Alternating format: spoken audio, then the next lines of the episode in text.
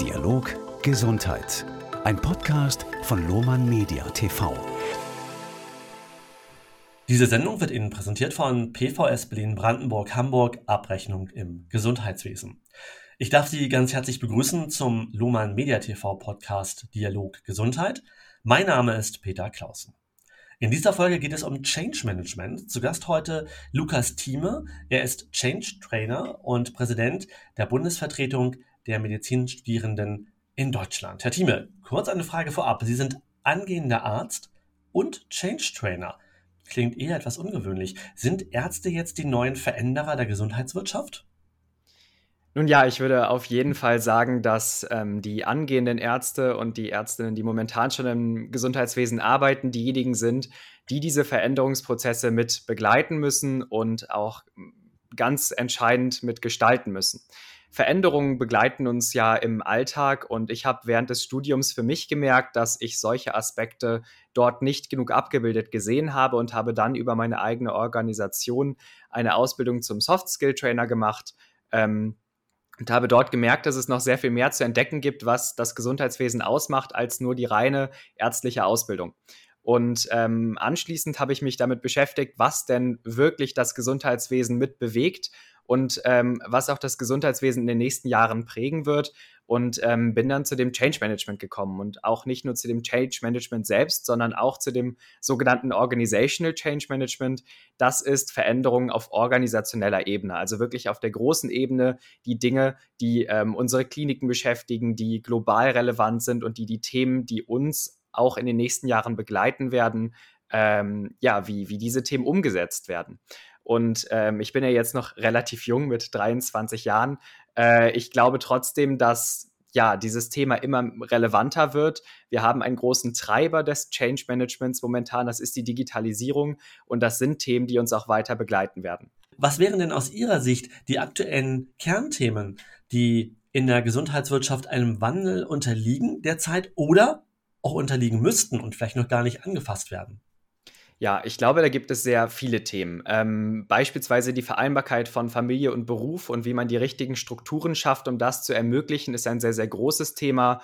Ähm, ich denke, dass die Stärkung von Frauen in den Führungspositionen ein ganz relevantes Thema ist angesichts dessen, dass wir ähm, in den Chefarztpositionen so einen Durchschnitt von 10% weiblicher Chefärztinnen haben.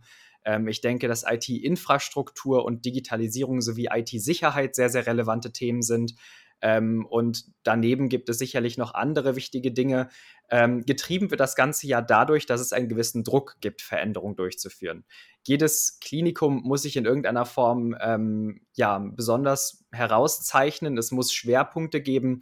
Ähm, es, müssen, es müssen gute Strukturen als attraktiver Arbeitgeber da sein. Und diese Strukturen und dieser Druck sorgt dafür, dass Leuchtturmprojekte entstehen, dass neue Dinge umgesetzt werden und dass Veränderungen auf dieser organisationellen Ebene durchgeführt werden. Erfordert dann das Change Management in der Gesundheitswirtschaft eine besondere Vorgehensweise? Also will heißen, sehen Sie hier eine ganz eigene Spezies ganz eigene Herausforderungen oder Hürden der Akteure? Das glaube ich schon.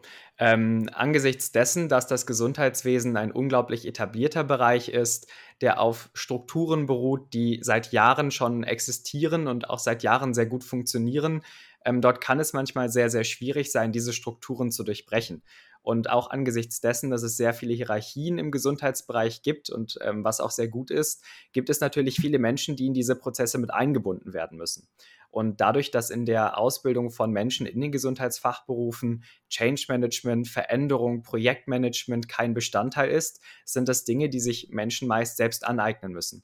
Und dieses Aneignen ist äh, sehr viel schwieriger als gedacht, weil Change Management äh, nicht einfach nur das Beschäftigen mit Veränderungsprozessen ist, sondern darüber hinaus ganz viele andere Aspekte hat, die oft ein bisschen vergessen werden. Wenn man sich die Studien dazu anschaut, ähm, ist der bedeutendste Faktor Kommunikation, ähm, weil Change Management sehr, sehr oft an der Kommunikation der Ziele der Veränderungen scheitert und daran, dass die Menschen nicht richtig mitgenommen werden.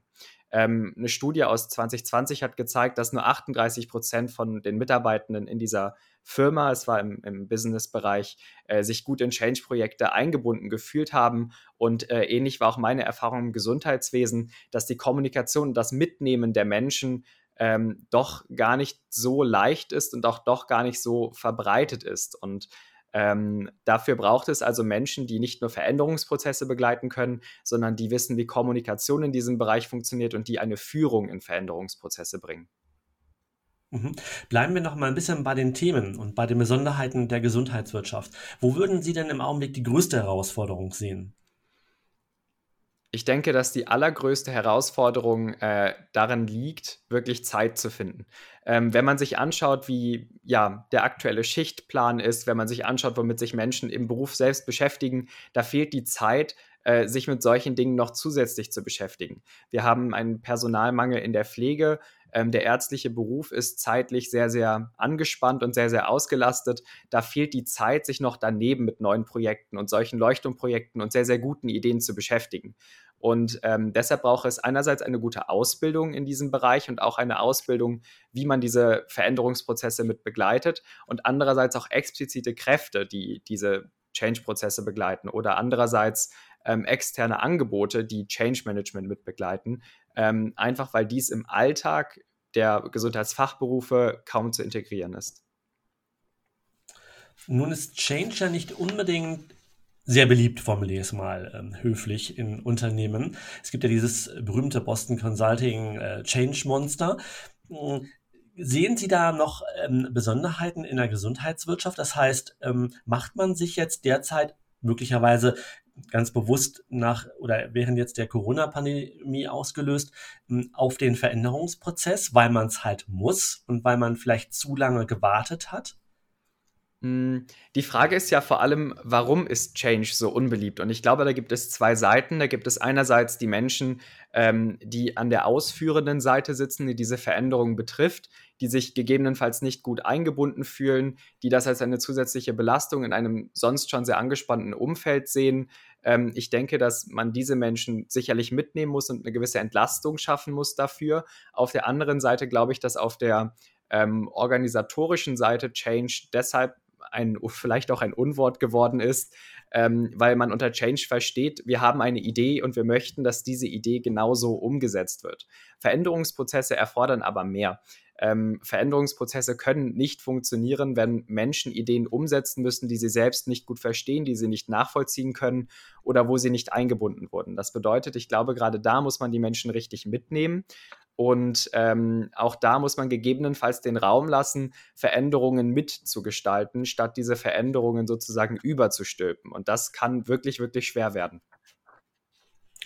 Ich frage noch mal ein bisschen tiefer rein, wo ich jetzt gerade den Experten und angehenden Mediziner mit dabei habe. Gibt es dann besondere Berufsgruppen, die entweder Förderer oder Verhinderer sind? Kann man das pauschalisieren oder kommt es auf die Institution selber an? Ähm, ja, ich denke, dass Berufsgruppen ein sehr, sehr wichtiges Thema sind. Ich glaube nicht, dass es da Berufsgruppen gibt, die tendenziell mehr sperren oder ähm, bessere UmsetzerInnen sind. Ich glaube, die, die Frage ist eher, ob man wirklich alle mitgenommen hat. Ähm, beispielsweise, wenn der Vorstand eine tolle Idee hat, einen tollen Veränderungsprozess anstößt und dann aber eine Memo an ähm, beispielsweise die Pflegedienstleitung gibt und die Pflegedienstleitung soll das Ganze nur umsetzen. Ich denke nicht, dass Veränderung so richtig gut funktionieren kann. Ich denke, dass es ähm, ganz wichtig ist, dass man alle Berufsgruppen und alle Personen, die am Ende wirklich betroffen sind von der Veränderung und von diesem Veränderungsprozess, dass man diese einbinden muss und dass man gemeinsam an einer Lösung arbeiten muss und auch gemeinsam den richtigen Rahmen dafür setzen muss. Und ähm, ich denke, dass im Rahmen der Interprofessionalität äh, die ja auch immer mehr an Stellenwert gewinnt, die Zusammenarbeit in Veränderungsprozessen auch ein ganz entscheidender Faktor für den Erfolg eines solchen Prozesses ist. Mhm. Schauen wir mal in die, na, sagen wir mal, nächsten zwei bis fünf Jahre. Welche besonderen Change-Herausforderungen sehen Sie da auf die Akteure zukommen? Ja, ich glaube schon, dass der größte Treiber nach wie vor die Digitalisierung bleiben wird. Ähm, ich denke, dass Patientinnen Nähe und Kommunikation ein ganz, ganz wichtiger Punkt ist und ähm, auch entsprechende Leitbilder, die gezeichnet werden. Ähm, es wird immer wieder von einem solchen Leitbild gesprochen und von einem werteorientierten Patientinnenverhältnis und werteorientierter Patientinnenverhandlung und Behandlung. Und ich denke, dass man hier ganz, ganz stark darauf achten muss, dass man auch hier die Menschen mitnimmt, dass man die richtigen Rahmenbedingungen schafft und dass man gemeinsam mit den Menschen daran arbeitet. Dementsprechend die, die allergrößten Herausforderungen sehe ich sicherlich in der IT-Infrastruktur und der entsprechend begleitenden Sicherheit. Ähm, ein weiteres Thema, das ich sehe, das ähm, mir auch persönlich sehr am Herzen liegt, ist die mentale Gesundheit von Menschen in Gesundheitsfachberufen. Äh, wir sehen eine sehr stark gesteigerte Suizidalität unter Menschen in Gesundheitsfachberufen, eine deutlich höhere ähm, ja, Prävalenz von psychischen Erkrankungen. Und das sind Dinge, die angegangen werden müssen. Und das sind Dinge, die meiner Meinung nach auch an jeder Klinik und in, in jedem Bereich angegangen werden müssen um da entsprechende Strukturen zu schaffen, die äh, so ein Auftreten von psychischen Symptomen entweder verhindern oder alternativ ähm, dafür sorgen, dass es Strukturen gibt, die nach dem Auftreten solcher diese auffangen. Und Transformation ist etwas, das wird uns alle begleiten. Change ist etwas, das wird uns alle begleiten.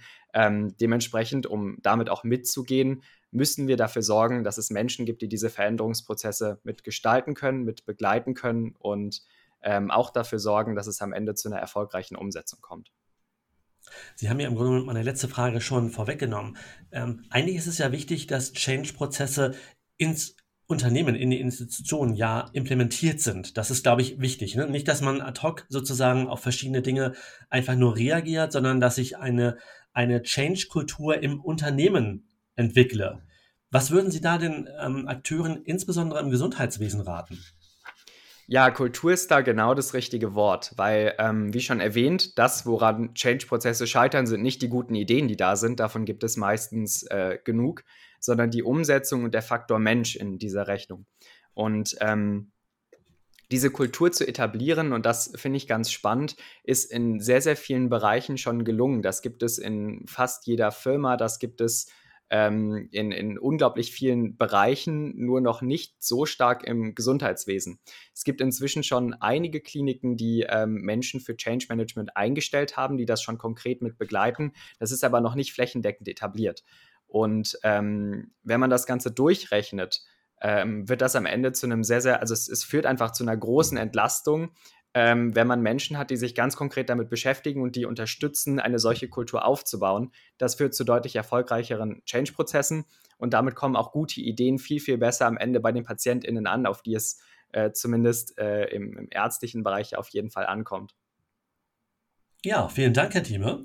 Ihnen, liebe Hörerinnen und Hörer, Dank für Ihre Aufmerksamkeit. Nutzen Sie gerne auch die Kommentarfunktion. Herr Thieme steht Ihnen hier für Rückfragen jederzeit bereit. Und ich freue mich auf Ihre Beiträge und verabschiede mich bis zur nächsten Sendung auf Luhmann Media TV. Peter Clausen.